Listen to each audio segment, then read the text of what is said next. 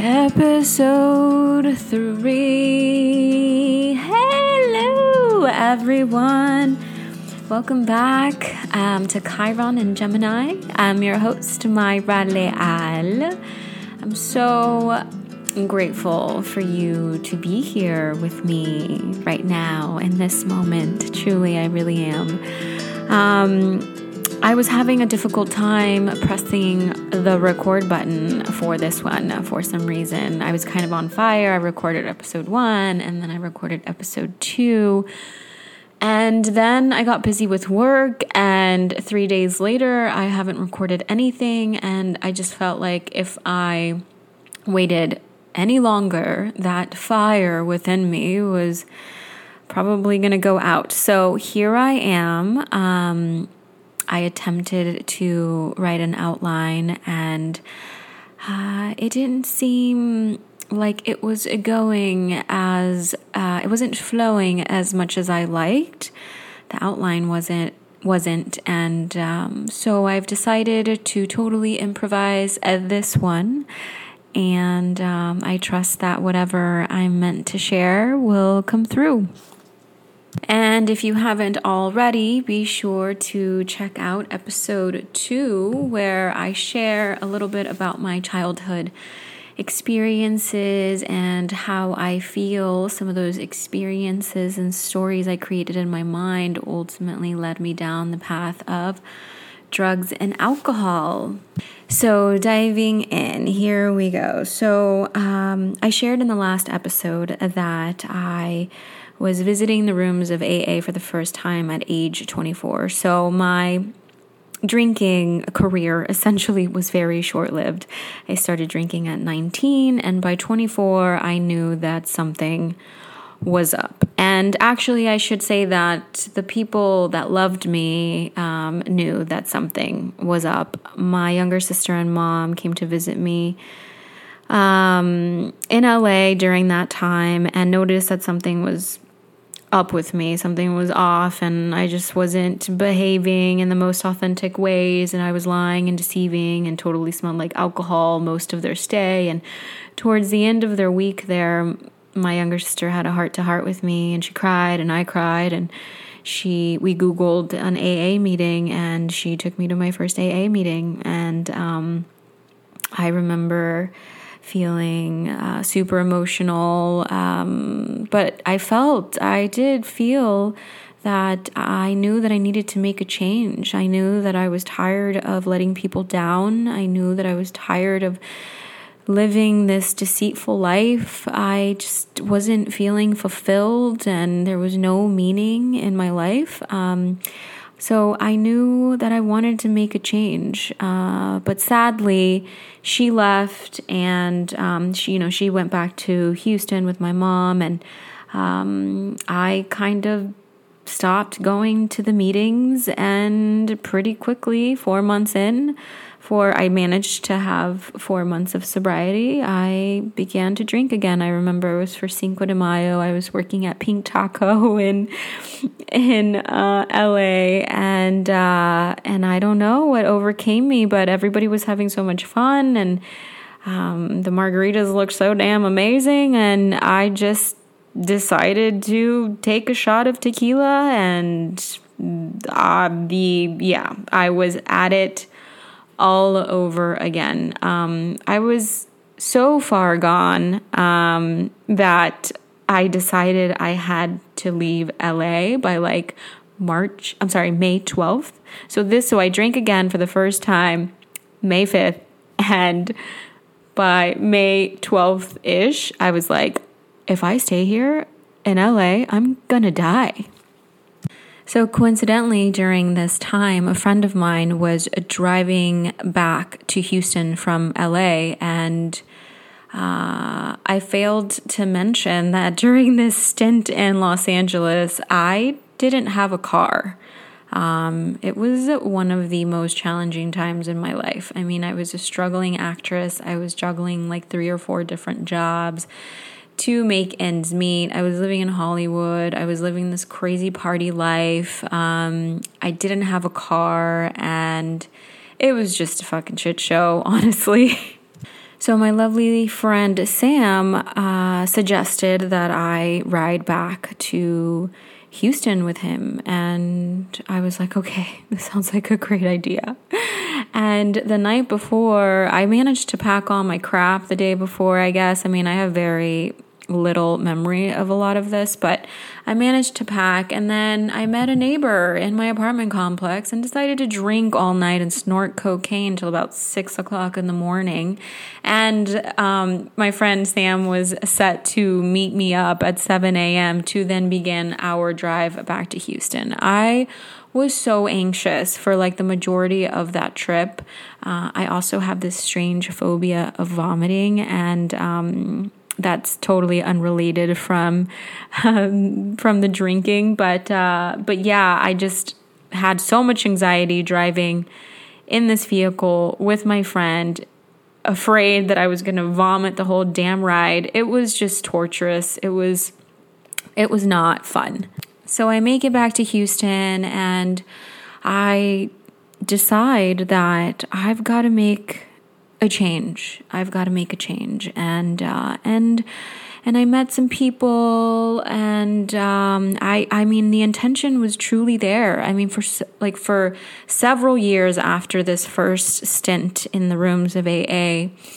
Uh, for several years after that, I've really tried several times to get sober and it just didn't stick. And for whatever reason, ah, just hearing that I was going to have to do these steps and then make a list of people that I resented and and thinking like the thought of having my dad and my mom on there and my siblings and having to then make amends to them just seemed so fucking intimidating to me that I was like, no, I'm not doing that. I'm not going to the rooms of AA. I'm not getting a sponsor. I don't want to, I don't need to do that. I can do it a different way.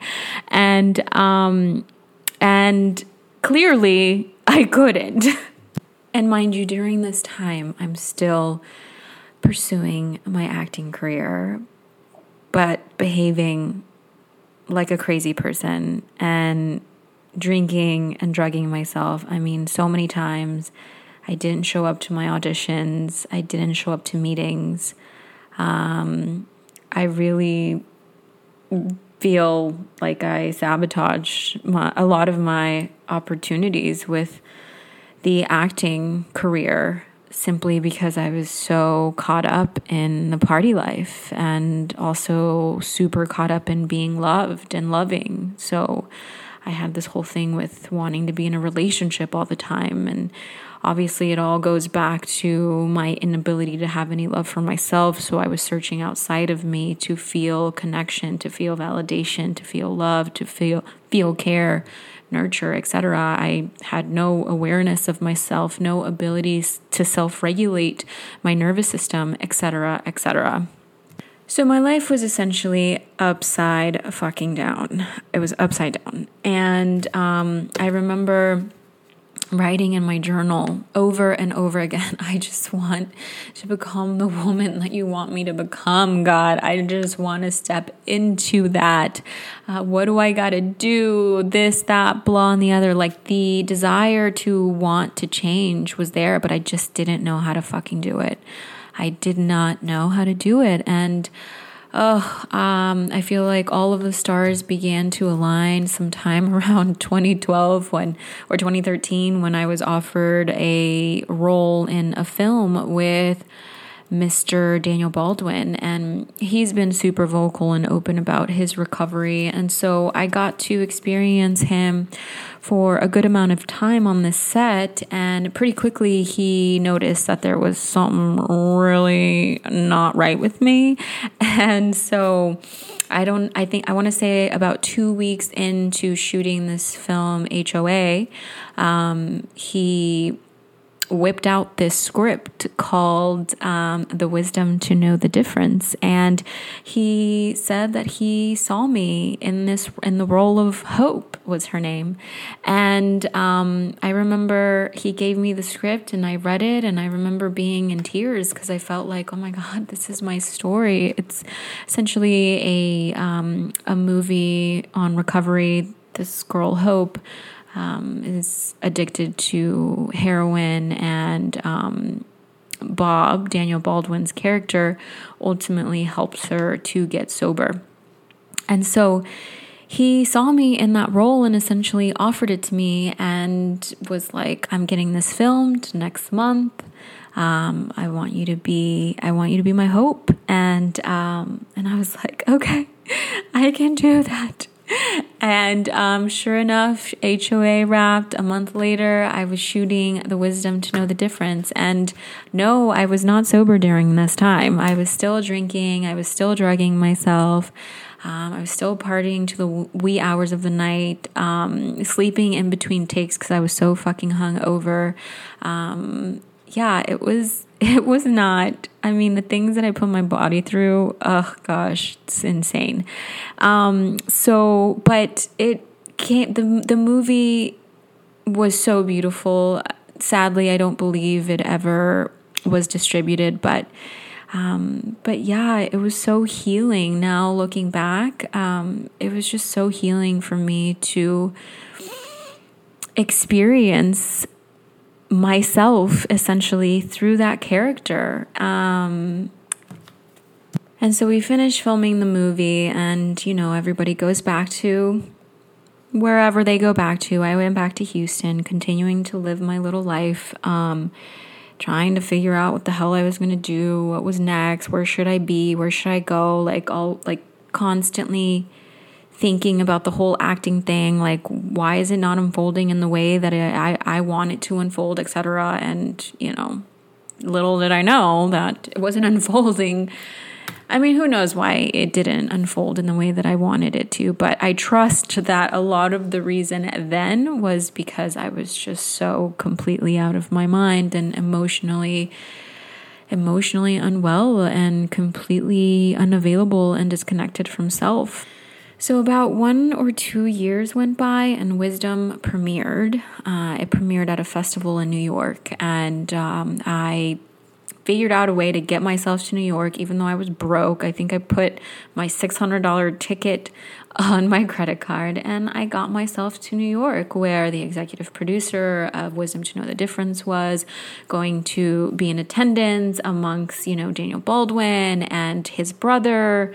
I believe because Billy Billy Baldwin was in it as well, and um, anyway, so I was like, I, I, I'm the star of this movie. I have to go to this premiere. So, um, so I, I go to New York and, um, and yeah, I, the premiere was amazing. The movie was beautiful. It really was. It was really well put together. And I was kind of surprised at my performance.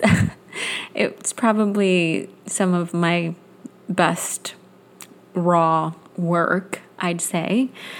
Um, and there was an after party, and um, there was Mayra at the after party having a good old time, drinking away amongst all of these lots of sober people. And the executive producer of this film it was is sober and actually owned uh, a few recovery centers coincidentally, and so I didn't realize that I was being, I suppose, observed, but um, but I think a few people noticed that you know I had a drinking problem, and uh, that night kind of went south, uh, or that whole trip went south. I just I drank and drank and drank so much every single day. Um, a few months before the premiere, uh, a relationship of mine had ended, and I was just completely distraught and in shambles and just took it completely personal. There's something wrong with me. Why can't I keep a relationship? Is it because I'm not pretty enough, not smart enough, not this enough, successful enough, whatever the fuck story was going on in my mind and so I was I was in a lot of pain and and you know I I get to this premiere and start drinking, and all of that pain just bubbled to the surface and totally made a fool out of myself um, during that um, that stay in New York. Um, and a few weeks later, I it was my birth, not a few weeks later, a few, a couple of months later. I think the premiere was in June. Uh, yes, the premiere was in June, and my birthday was in July. My 28th birthday was in July. And I, again, went balls to the wall. Um, I remember I went to Austin like a week before my birthday, and I don't even, I think I went for a work trip, which I hardly did any work. I ultimately got fired from that job. I sucked. I was terrible. It was a sales position for like safety equipment. Um, I was, my friend Gina gave me the position, but I was just so unwell. I was not, I just needed to tend to my heart, to my mind, to my soul. I was totally destroying everything I touched essentially during this time in my life. And so, and so I'm on this work trip and I'm supposed to be working, but I'm not. And I meet some people that I think I kind of knew. I don't really remember the details, but I ended up partying with these humans like every single day for I don't know how many days. And of course, I was the last person um, up every time. Like, um, and the last night that I was there, I was up until I think seven in the morning, but I think we had stopped doing drugs and drinking around like 4 a.m. But I started feeling an immense amount amount of anxiety and just terrified that my life was going to end. And the guy that I was with was totally completely passed out.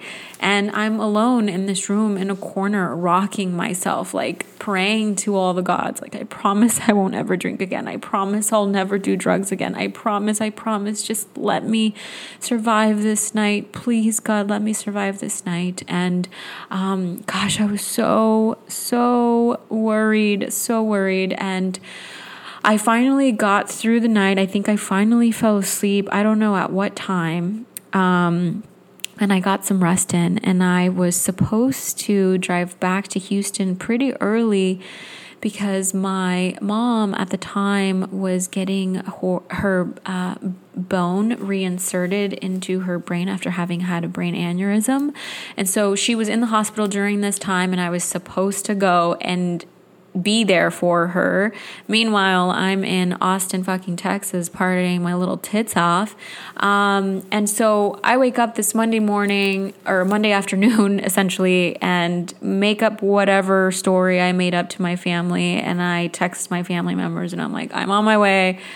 I'll be there soon. And um, and so yeah, I finally get to the hospital and. Um, and they actually wanted me there quickly because they were surprising me for my birthday. My birthday was just two or three days away, and um, they were surprising me for my birthday. They had a cake and they had some prosecco, I think, and of course, like I don't know, they, I mean, they knew I had a problem, I think, but they still provided the alcohol sometime or most of the time. So, but I should take a few steps back. So, after having prayed in the corner the majority of the morning, um, hoping that I that my life didn't end, on my drive back to Houston from Austin, towards the end of my trip, towards the end of my drive, I'm like, well, I could I could have a a glass of wine, just one, you know.